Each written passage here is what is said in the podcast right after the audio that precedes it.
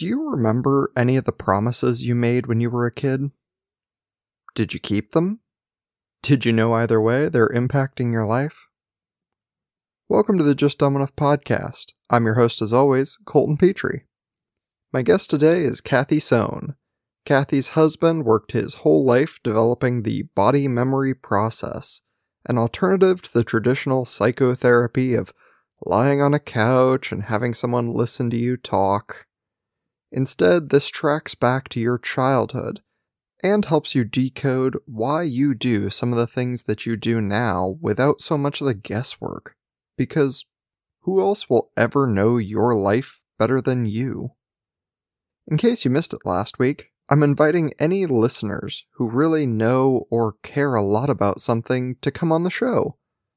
Just send me an email, dumbenoughpodcast at gmail.com or reach out to me on any of the social pages. It can be anything at all. You might just be really good at driving tractor or really into collecting action figures. Anything that you are interested in and would be willing to teach me about. Let's think way back to the beginning.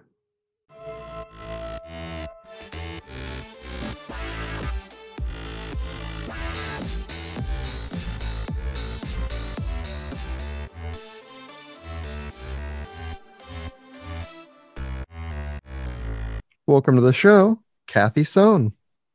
Thank you. I'm very excited to be here. Yes, thank you so much for being on the show. Why don't you introduce yourself for the audience? So, my name is Kathy Sohn. I am CEO of Body Memory Process. Um, so, I retired from uh, 36 years with the federal government in uh, in 2020, uh, and so uh, this is uh, this is really new. I, actually it's not new. So I was working with my husband on, and I can get into that in, uh, shortly. Uh, I've worked on this work with my husband for uh, over 25 years, um, but it's new for me to be doing this full time now that I'm retired from the government.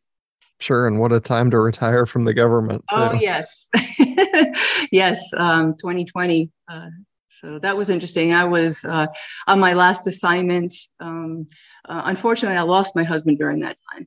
And uh, so that's one reason why I decided to retire when I did. Um, I was uh, living in uh, Hawaii, very expensive place to live. And uh, it was expensive enough to get childcare for, um, for after work but or after school until I got home from work. But then when the pandemic hit, uh, the schools closed and then you know what was i going to do uh, to be able to continue working and then have full-time uh, you know care for my children at home. So uh, yeah it, it, got to the point where i was like well yeah i definitely need to retire. And then selling a selling a home uh, in hawaii is uh, kind of daunting as it is but then the middle of pandemic it was just one adventure after another and then buying another one from afar. Happily we got to the other side of that. Yes. Well, I'm very sorry to hear about your husband, but it sounds like you kind of, I mean, you went through this whole process with him. It's not like he had kind of picked up this uh, this process and you were new to it in 2020. Like you were well immersed in it and then just decided to dive in with both feet. Yes, absolutely. Um, it's very important work, very powerful, and I didn't want it to just uh, slip away. Uh, so we we had been working on um, making it sustainable and more widely available before he left. Probably about the last couple of years that I still had him here, um, but he was largely doing the doing the work himself, one on one, working with people after he would talk to groups. Well, why don't we, you know, kind of get to understand this at whatever the the lowest level we can is. So, what is body memory process? So, I think that before I talk about the, the process, it's important to understand the, the, I guess, problem, if you will, that it addresses. Okay. So, when we are um, very, very young, all the way from like in the womb until about seven years old, uh, we're in a brainwave state primarily that's called theta. Um, so this is a uh, this is the time of uh, imagination. So Bruce Lipton, if anyone is familiar with biology of belief, Bruce Lipton talks about this. He calls it a time of um, hypnosis. If you if you look at any of his videos, he says it's it's like hypnosis. So we're in this stage of our life where we're learning about the world. Um, so and I would say it starts in the womb, and it, and it starts with that uh, connection with mom um, and with with dad. I mean, it's they've done a lot of research about how um, aware and really conscious that babies are you know, in the womb. But I'd like to talk primarily about that those very very early years um, where we're really learning how to survive in the world. And children, as you know, are very egocentric, right? So, but they have to be um, because they're you know they're small and they they want to get their needs met. Um, and so a lot of what this is what we're going to talk about as uh, what I call childhood vows, uh, not what I call, but what David termed when he created this work called childhood vows, um, is you know about uh, what the child decides in order to um, to get love, uh, in order to like survive in in the world. Um, so uh, so this goes on um, again for that first uh, seven years, and there's really two there's two things I'd like to address. One is childhood trauma, and the other is just you sort of like your everyday, um, you know, emotional experience that children have. Uh, children are very absolute. If you hear the way they talk, oh well, I'll I'll I'll never, you know, you'll never play with me again, or you know, I always, you know, um, you know, I always feel sad when, you know, I mean, because everything is again is in this this absolute time.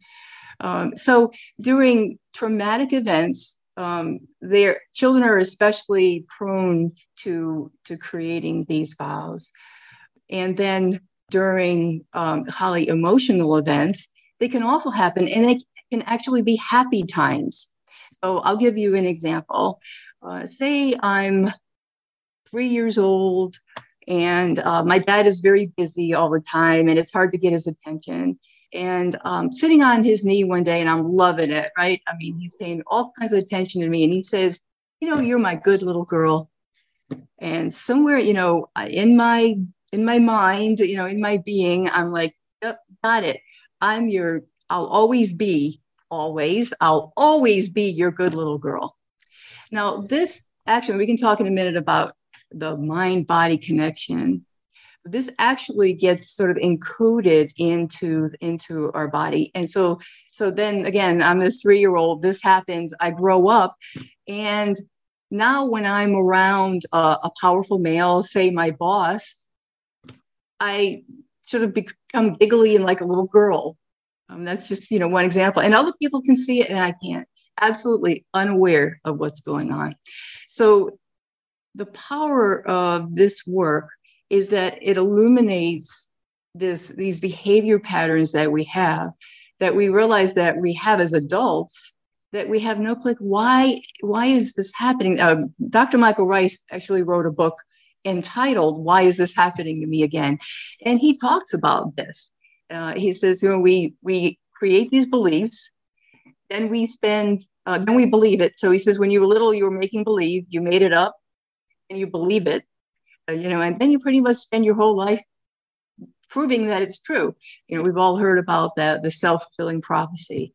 You know, um, you know what you believe. You know, it's is what you create. I mean, from back in times of scripture, uh, it's been about about belief. Very very powerful core underpinning um, of of this work is the power of belief.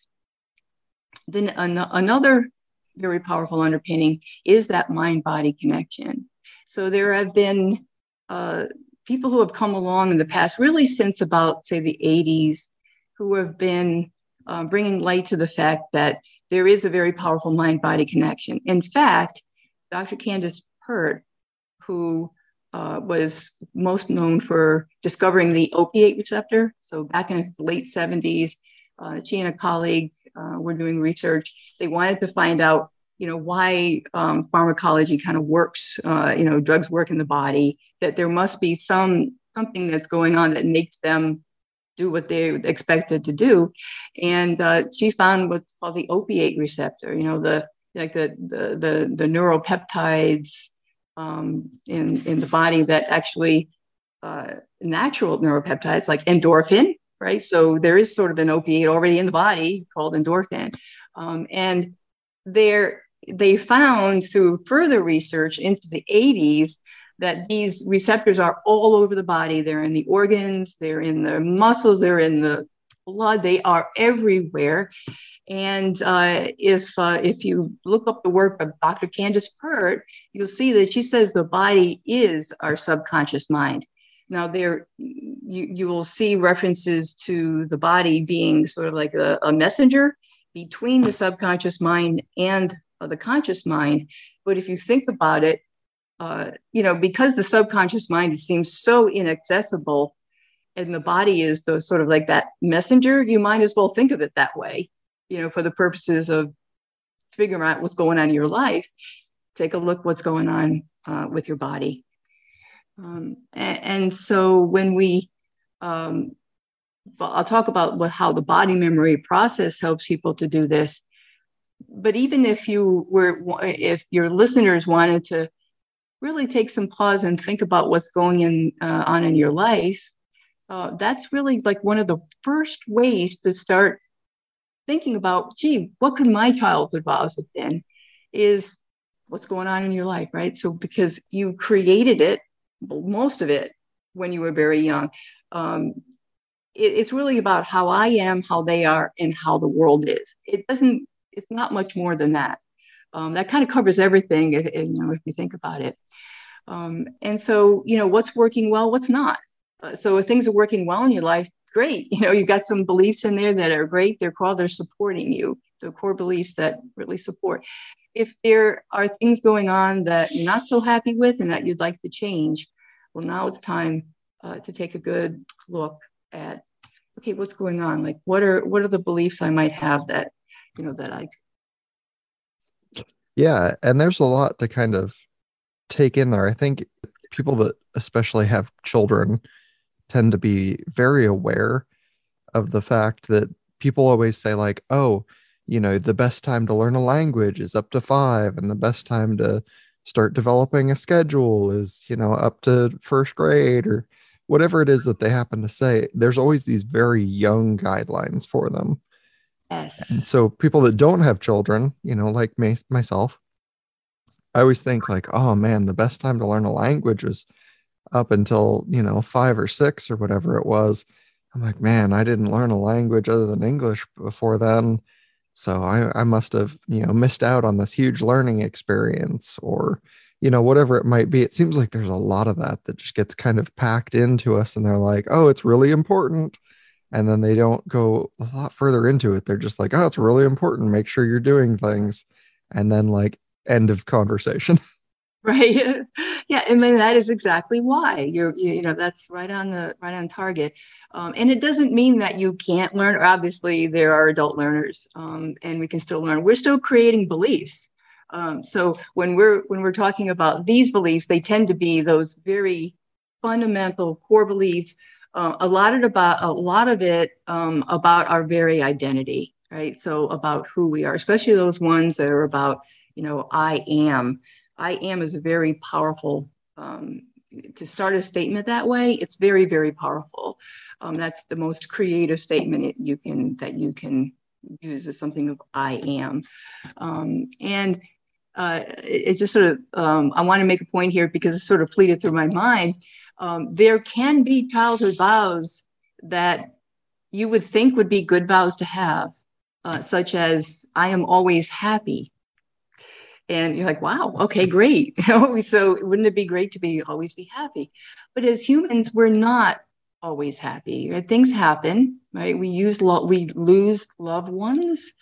Um, where there's times that it, there are times in our lives that we need to mourn um, that we need to just you know not be happy because that ends up making us maybe not so authentic. Uh, uh, and it, it, can also really cause some health uh, issues because we're not processing the emotional content that's not.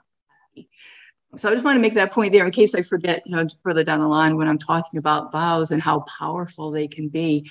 Um, and the wording of the vows, um, and again, so the, the um, the materials that we have go into this um, in a lot a lot of depth. There's a lot of nuances between the, the words. Um, and when uh, David would work with clients, uh, he'd spend um, time with them really trying to get to that original wording because uh, it can make a difference um, in, in terms of mostly in terms of how it shows up in your life. Uh, and so then you want to get as close to that wording as you can when you're doing the homework uh, to, to, to, change those beliefs to what the adult wants, not the, the, the pre-logical child. Right. Yeah. And you're saying, you know, we talk in absolutes when we're kids, and it's like, you know, putting the foundation under a house. Like, mm-hmm. yeah, you can change it. And, you know, just like learning a language when you're young, you can learn one when you're older. You know, you could make these decisions like, I'm always going to be happy. And you could learn to overcome that. But if it's the foundation of who you are, like, it's going to require a lot of, you know, time and effort and thought and really like intentional moves, I think, to to actually change those things. So yeah, I could see how you know, trying to form your entire identity around something when you're so young, it seems really good and people would want to enforce that. You know, if you're the parent, you're like, yes, that's a good thing. Let's always be happy. And you're just trying to think about, like, yeah, of course, I want my child to be happy and not thinking about, like, oh, well, how does this state of mind affect them when they need to grieve for the first time? Yeah, it's pretty powerful stuff. Um, yeah, I, would like to take a moment to talk about my husband, about uh, David Sohn. Um, so he started his journey uh, really back when he was about 14 years old, and uh, he was pronounced dead. He had a near-death experience. Um, he was uh, uh, he had double staph pneumonia, which um, you know back at that time. So this was back in like 1961. Um, the doctors didn't know what to do. There were some experimental drugs, um, but it, it was uh, it was it was pretty bad. They they figured that he was going to go, um, and you know his dad saw uh, something on the monitor. It was like a movie, you know, and he tells the story about how this happened. Um, and so you know he came back, but he he had um, you know everything was fine except he did have scarred lungs um, from it. Uh, and he, every once in a while, he had to cough, give a really good deep cough because um, we have these little hairs in our lungs called cilia that help us to move um, the phlegm and everything up just naturally. It, we don't even have to think about it. Our body's always sort of taking care of itself. Um, and so the doctors tried to tell him that oh you know you're you're never going to be truly healthy you're going to have all these limits because it's all about your lungs and so you won't be able to play sports and all these things and uh, my, husband's personality yes he railed against that like people telling him how things are going to be and so he uh, when he he graduated um, from uh, he got a, a few advanced degrees and kind of stepped out of college into the um, the human potential movement, um, which was going on there. A lot, a lot of uh, coming out about how really for, I mean, there had been some, I think, some work. I mean, if you think about uh, um, like sort of like the new thought era, and you think of Thoreau and some of when when people are starting to be more introspective. Um, but this was a time about, you know, how can people really work on themselves um, to be the best people that they can be. Um, and so that was a lot of, uh, he took a lot of trainings and he um, traveled and he had lots of different teachers. And so that's how, you know, he put together the body memory process based upon a, a lot of that quest for, you know, what is wellness? And so when I met him back in, uh, I, I met him on the 4th of July, 1994. a mutual friend uh, had kept saying to each of us, "You got to meet this person. You got to meet." And she was right because we met, and you know the rest is history.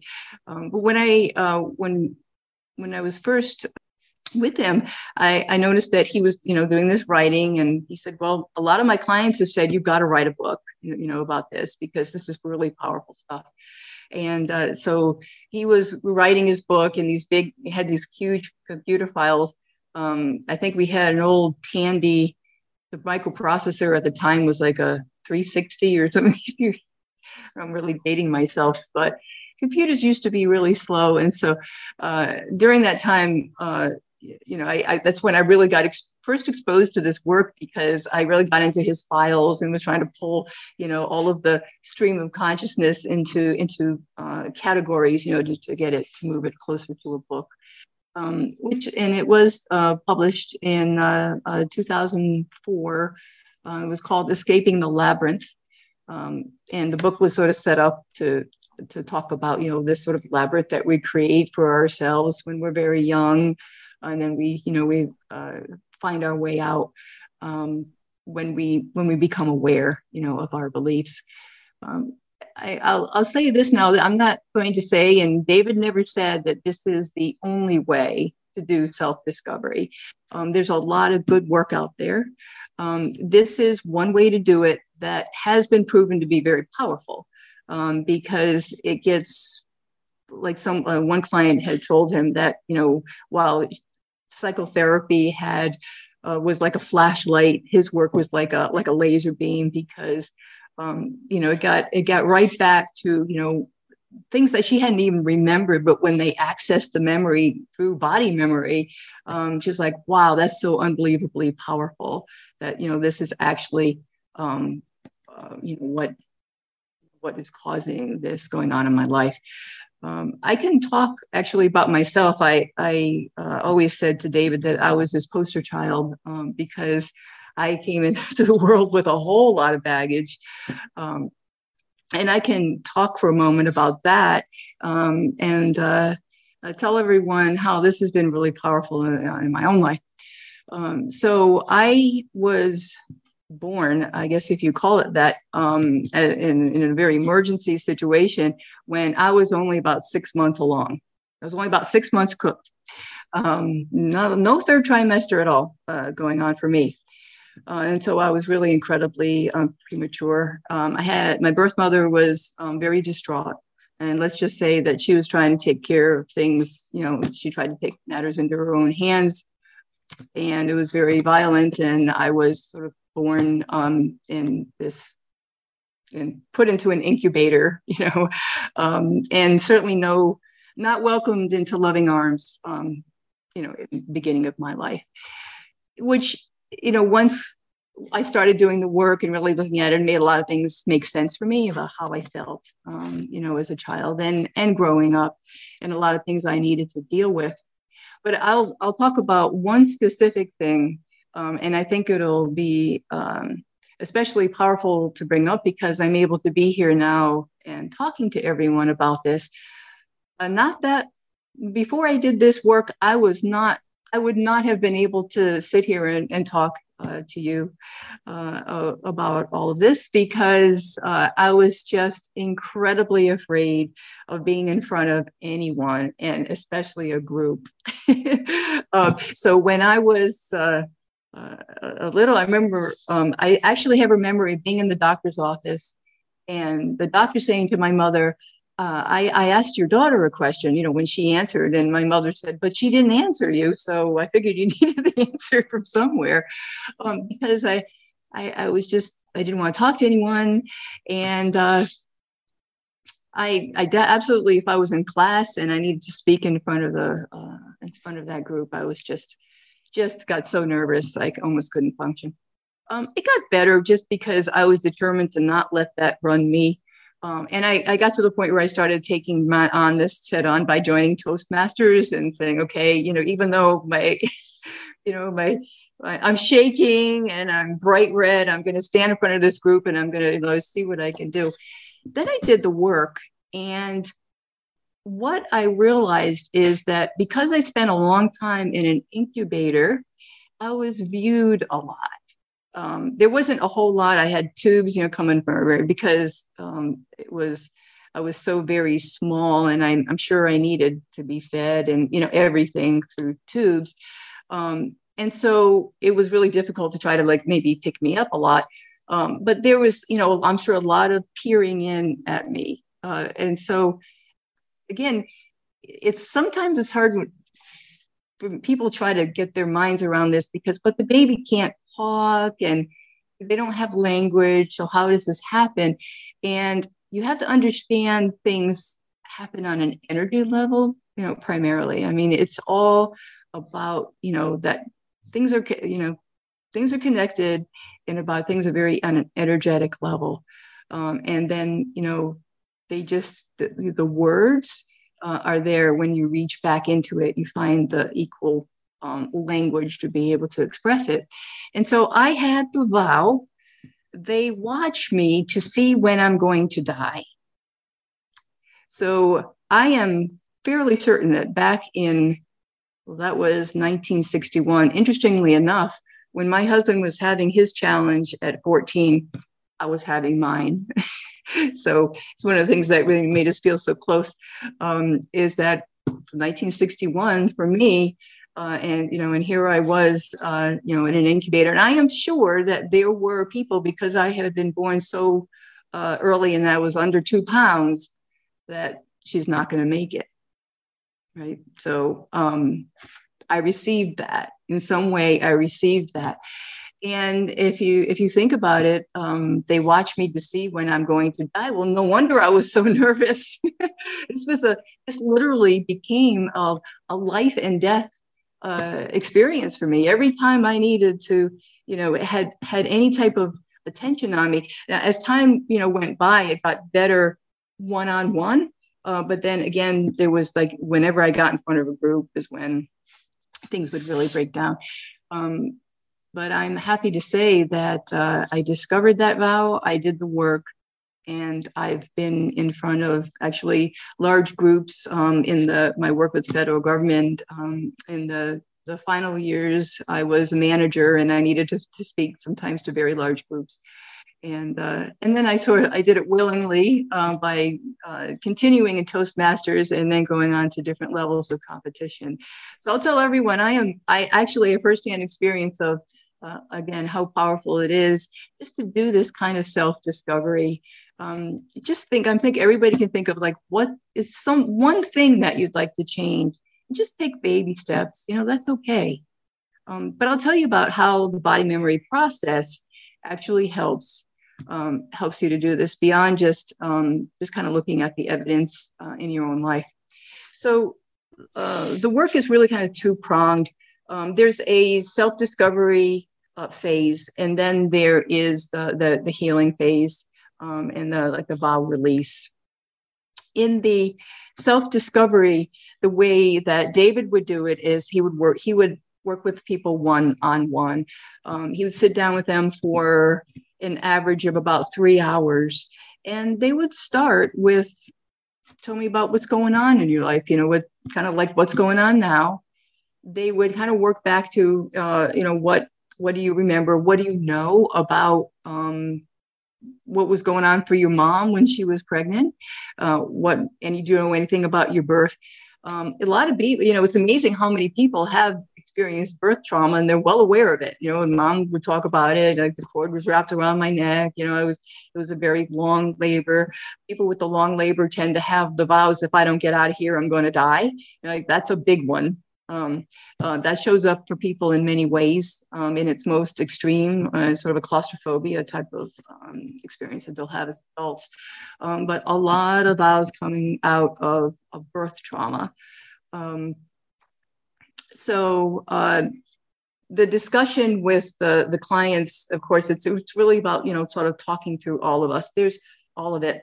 There's also um, a point where they talk about what's going on in, in, in your body with the client. Um, some people have extreme symptoms uh, going on. In fact, that's the reason why they've reached out. Um, as human beings, we tend to, you know, when nothing's really, really painful or bothering us, like we'll just plug on from day to day. Um, but when something gets our attention, like a, you know, maybe a chronic illness, um, a chronic pain, you know, something that just won't go away, then we tend to say, um, maybe reach out to our doctor, but then there there are people I think more and more um, looking for alternative approaches, um, especially where um, my own my and I'll admit this is my my own personal view. I think doctors are great at solving acute issues, chronic things not quite so much.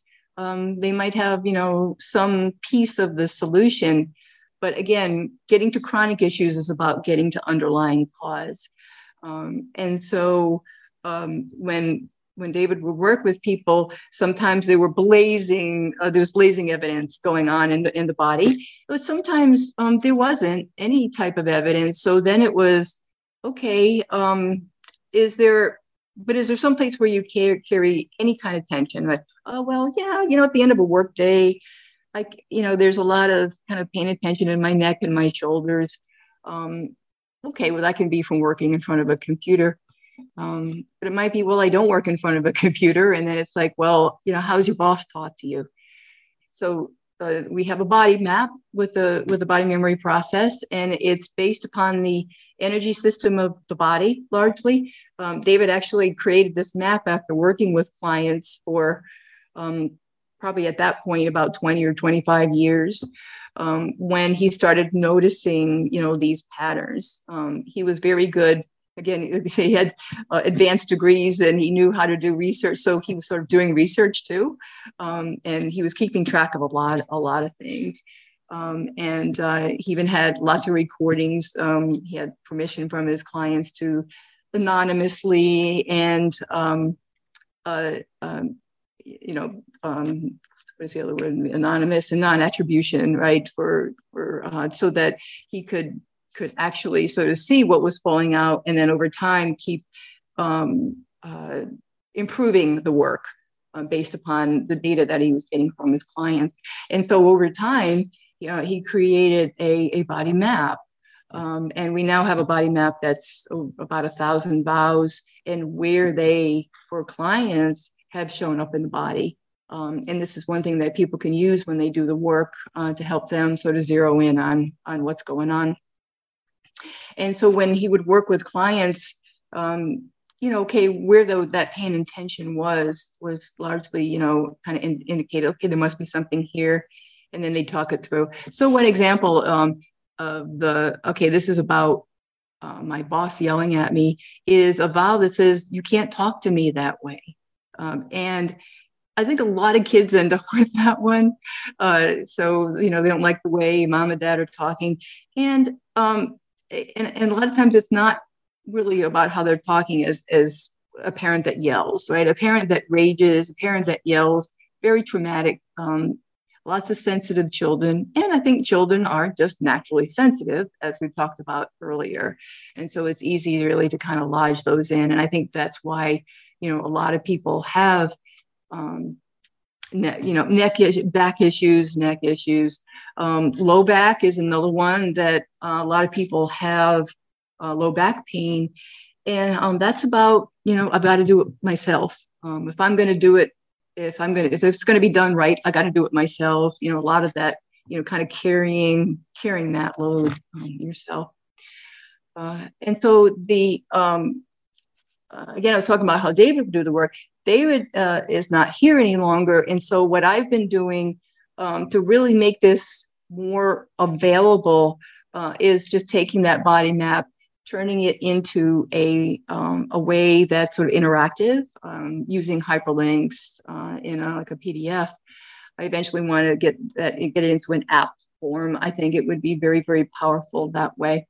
Um, and uh, I don't, again, I don't have the luxury um, of David, who was so incredibly intuitive himself. You know, he he really, really was helpful to have him in the room. Um, he, I think he was one of the really the functions of helping people to get things so quickly. Uh, but it can still be done without uh, without him. Um, and and so uh, the work is now largely this discovery process um, is about a video that kind of walks you through the questions um, that David would ask during an interview. Um, just questions that you might not know the answer to, but that you can ask mom uh, if mom is available or other family members um, about uh, those earliest years and, and what happened. Um, and then again, the map is very instrumental to that discovery because you might have sort of an idea of what's going on, but when you can go to um, to look through those vows and you know things will resonate. Like things would just jump out at you like oh wow i know that's one of mine. And then it's sort of an it's not a linear process right? It's kind of iterative like okay this is here and now i gotta go back and take a look. Oh yeah i remember that now when i was four you know whatever. And then you can go and discover more and more. It's a very personal experience and um, it's set up now that um, you know people can do this um, either entirely or their own, or they can do it with uh, with coaching um, from me, and that's the way that set it up set up uh, on the website. The um, the other side, the other prong, um, is of course the homework. Uh, it's about okay, uh, this is the good. So the bad news is you made it up. Uh, the good news is you made it up. so it's like okay, you've discovered you made it up, but those the um, creative aspects of ourselves did not go away uh, when we turned you know seven. Um, we can still sort of make up what we want but the point that david always made is that it is you really kind of need to empty the cup. He calls it emptying the cup. Um, and i think he uh, he that's a reference to um, the tale of the the student and the master and student says you know master please teach me everything you know. And the master is pouring him a cup of tea and it overflows. And oh master my cup is you know flowing over. Yes well so is your mind. I can't teach you anything. Uh, and so you know there needs to be a vacuum right? So if you keep trying to put in um, uh, like say affirmations right? A lot of times people try to make changes by okay, you know, I am a powerful woman. Um, and, you know, I can say that all day long. But if I have these vows that are in body memory that say, you know, I'm a failure, I, I can't do anything right. Um, and there's a whole lot of brain chatter also as well about all these reasons why I'm not. Um, it, it's not it's not going to be very effective. Uh, in, in, and again, it's going to be that you know if you pour fresh water into uh, into a bottle like a, a soapy I, I, do this a lot of times when i'm trying to rinse out a bottle right? Just keep pouring that fresh water in and eventually all that soap will come up and come out and eventually you'll have the fresh water. I think that you can keep putting things in and but it's going to be a lengthy process and it's not going to be uh, really efficient as just discovering what's there and being able to release that and then put and then sort of like i'm a clean slate now. I'm not literally i mean I, I don't think we can ever totally be a clean slate. And it, i think this self-discovery really goes on our entire lives. But um, again it's kind of those major things that are, are causing those issues in our lives. We can really zero in on those we have a chance to really make an incredible difference. And i have um, lots of case studies of people who have done that and made incredible uh, changes in their lives by doing this kind of work. So, emptying the cup is uh, really on three levels it's body, mind, and spirit. So, emptying on the body mind is what David called disavowals. So, you have a vow, you do a disavowal. Um, so, if I have a vow, uh, they watch me dis- they watch me to see when I'm going to die. I disavow they watch me to see when I'm going to die and I say it in a, um, you know, I have a lot, I put that emotion behind it, right? Because emotions are really key. A lot of people starting to discover more and more about the power of emotions and about kind of like being able to be in control of them, to really be in control of your life. Um, and so I had the emotion that was there that put it in, in place in the first place. And so now you know, I disavow. I don't need this any longer, right? Maybe it served me when I was a child, when I was trying to figure out the world, but it's not serving me as an adult. Um, and that's for 90 days, and that's because of the how cells renew themselves. Um, that's what um, if you look up how long it takes to form a new habit, you know, it's all like that that 90 day period, and it's not it's not difficult. I mean, it's it's it's twice a day, um, three times a day if you would if you can do it, but really just twice a day, it'll happen. You know, I and it takes what a few seconds. If you end up with a list, take the, the a few minutes to run through that whole list twice a day for 90 days. There's there's the physical part. The spiritual is forgiveness. Um, a lot of work done on the power of forgiveness, and um, you know this is this is um, there's a whole list in, in, our materials of suggestions of who to forgive, and it's you know whoever is involved and whatever those um, experiences were around creating those vows, right? So the birth team, um, there can be some things that are said. Uh, it's just amazing. Like there's nothing special about this one, meaning there's no there is no problem. Um, this was one thing that the one client that had this. There's nothing special about me, and of course it's out of context, right? It's it's actually um, there was a certain context in which it was said with no ill will, but the child um, can get that in, in their in their being, and then it kind of plays out in their in their life as there's nothing special about me, and and it can have an, an impact on their life that is just you know amazingly that has nothing it has nothing to do with what when it was said you know in the first place. So um you know forgiveness is okay maybe there was some misunderstandings and this is why all this happened and really powerful really powerful. Um, david used to explain forgiveness as uh, he would have two people come up to the front of the room and he would talk in front of large groups and he would have them so these two people kind of push against each other.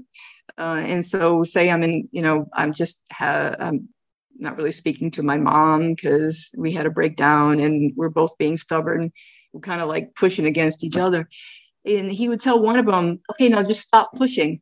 And the other would you know of course keep moving. Almost they don't knock uh, kind of knock them back because and, but they were essentially moving toward the other one. If you just stop pushing the other one kind of moves toward. And people have found that they can do the forgiveness work and the phone rings and you know like say if in that example where i'm not talking to mom i'm forgiving mom and uh, mom called you know i mean these amazing stories from clients about how they start doing this work and and you know things will happen um, that will really show that that healing that's going on. The third area is the mental emptying the mental cup. And we talked a little bit earlier about affirmations and as the example of, you know, I am a powerful woman.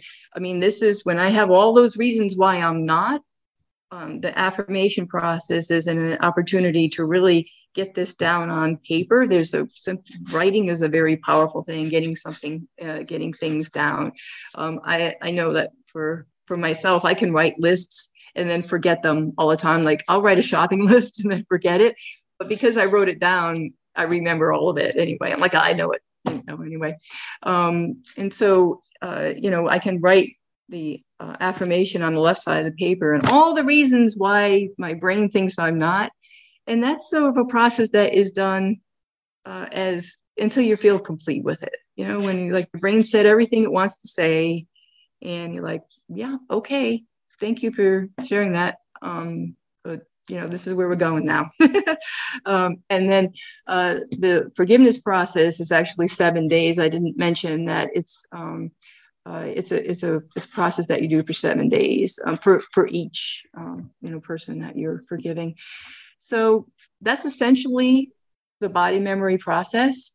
Um, i i uh, you'll if you look at my website you see i talk about it as self-empowerment self-healing uh, and um, uh, uh, self empowerment. So, self discovery, self healing, and self empowerment. The self empowerment part, um, part of that is that healing process, but it's also this new awareness that you will have um, about uh, just like so who you are, uh, the power of words and language.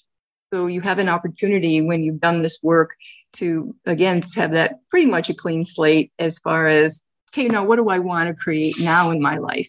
If you've had money issues because, say, I have a vow, you know, money is evil, or, uh, you know, so I'm always finding I'm having struggles financially. I have the opportunity now to think about money differently as a flow, as energy. Um, money flows easily to me. Um, I can start having these thoughts and I can say things every day.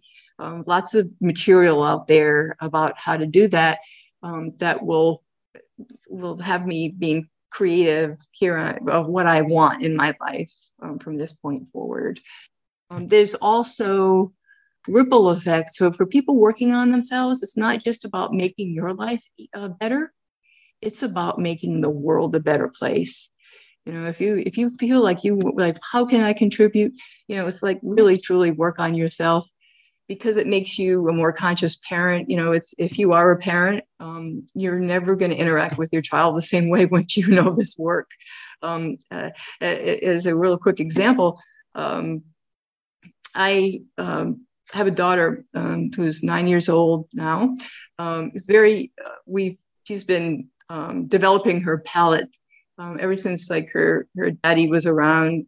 He uh, was quite the uh, quite the chef. He actually had been trained at one point with Cordon Bleu when it had a school in D.C. He was sort of a Renaissance man, you know, with all the work that he did. He he liked to take to, to do new things, and so um, his family got to benefit from this talent. And uh, my daughter was liking food that most like little girls didn't really like. So gourmet food, and um, uh, so, so sometimes, um, though, uh, recently, you know, she might say she likes something and then she's like, no, nah, I don't like it any longer. And uh, I'm like, right, that doesn't make sense. Like you, I would think that you would have liked that. And this was one particular day, it wasn't something I was going to eat. Um, I think it was a little too high calorie. And I was like, okay. And I threw it in the garbage and I said, gee, I wish that, you know, you would just let me know before I spend all this money on something. And then like all of a sudden I just sort of stopped and heard myself. When you when you develop this awareness, you all of a sudden in the moment you can say, oh, wow, there's a vow. There's a vow just getting ready to form, you know, in my daughter. Um, and I stopped. I hugged her, I apologized to her, and I said, you know what? Your opinions are more important than money, right? So didn't like that that's good i want you to always tell me what you don't like and you know we'll just you know we'll deal with it um, so again you know i'm i'm far from perfect um, so even though in this work i slip up um, but i think that this awareness allows me to i think more often than not uh, I keep I keep working on it, but then you know, just like to be able to get it in the moment is the most powerful thing. Um, but then if you kind of like reflecting at the end of the day and like, oh yeah, um, what I said today might not have worked well. You can still do damage control. talk to your child the next day or say, yeah, let's let's talk this out. Um, even I've been doing work with the foster community. Um, I've been teaching foster parents to do this work with children um, to actually help to, you know, because because they are so vulnerable because of the trauma, uh, so vulnerable to forming vows, and um, they have found that um, these highly emotional events, they, they they're not necessarily talking about vows in the way I am, but they do make this scientific scientific proof that um, these kids are set up for health issues and emotional issues and addiction, a lot of things in the future, um, because there's so much of this um, un, unprocessed um, trauma, which is about the energy behind it. And there's, if people have read the emotion code, there's there's work going on to to teach people to kind of release the from the energy from the trauma, but the beliefs is another piece that really it's important to have that um, done. So um, again, working with kids. And I, I, think that when people work on themselves, it really makes the world a better place. I mean, there's um, in a sort of like a, even a community level. Um, so you can sort of let other people know um, you can you're you're not contributing like you're, you're going to become healthier when you do this work. I mean truly um, more conscious about everything about your life including your choices and the, um, the chemicals in your house and you know all kinds of things that will make you more aware. And so you'll become a part of the solution rather than a part of the problem that then our institutions need to need to deal with. So again, it just it really starts with with you. Yeah, and this whole thing kind of reminds me, you know, from the moment you said labyrinth earlier about his first book, it just reminds me of, you know, the old labyrinth fable where they're like, yeah, he used this giant ball of string to kind of like lead himself out of the labyrinth. And in a way, this process kind of sounds like you know, we found ourselves so deep in the labyrinth that we now have to backtrack through some of our own issues and be like, what was I doing at this point? And you look back and you're like, oh, wow, I guess that did some damage. And then, you know, just keep going further until you find yourself, you know, out of the labyrinth and you're like, okay, I guess I have addressed some of my issues. Yes, exactly right. Yes, absolutely. Yeah. Um, do you find a lot of people kind of have a, a core value or a vow in like one of the the primal fears where they're like, oh, it's you know the darkness because I never knew what the future was going to look like, or it's claustrophobia because I, you know, like you said, I need to get out of here, or you know, being watched even like that's that's a pretty big fear for a lot of people where it's like, you know, I feel like I have all these eyes on me all the time. Yes, absolutely. Um, fears are absolutely grounded in in a lot of like what happened in childhood, um, and uh, a lot of times I think the kid that that memory is suppressed because it, it might be so traumatic. Um, and so, you know, this is why, you know, people who might have particularly bad fears, you know, try to go into psychotherapy or a psychiatrist and try to get at it that way. The um, and that's okay, but and, and because the body is, as Dr. Pert says, subconscious mind in all essence, because it is that messenger, um, then going through body memory is really that laser beam, you know, approach to getting to, yeah, what was that that happened? Yeah, and it's very much, you know, different tools for different people in different things. You know, sometimes you're handed a hammer when all you need is a scalpel. and it's like, yeah, you could probably achieve the same result, but you're going to do it a whole lot faster if you have the right tool for the job. And so I could see how, you know, applying this aspect, you know, of body memory process, trying to figure out the root of some of your issues, like, could definitely be a lot faster than being like, hey, how do I stop being afraid of the dark in general? You know, mm-hmm. it's it's very much like going, you know, how we talked earlier you can go to your primary care doctor. They're going to be able to figure out generally, you know, your base problem. And then their most common response is to find someone who deals with that problem and throw you in that direction because they're like, I can't deal with that problem. Like that's not my that's not my gig at all. yes, yeah, exactly.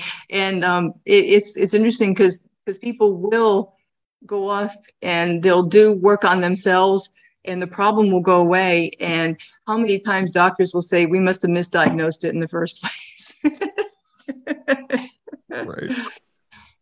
Yeah. I mean, it's, this feels like a good way to kind of, you know, look inward, have some introspection without having to, you know, as you said, go and sit through countless sessions of psychotherapy or you know try and have someone explain yourself to yourself. Yeah. Yeah that's that's a you hit the nail on the head there. You know you you know yourself better than anyone else possibly could. Um, yeah. and um, that's why i think that whole self discovery you know self healing self empowerment is, is, so important. And we live in a sort of a diy age right?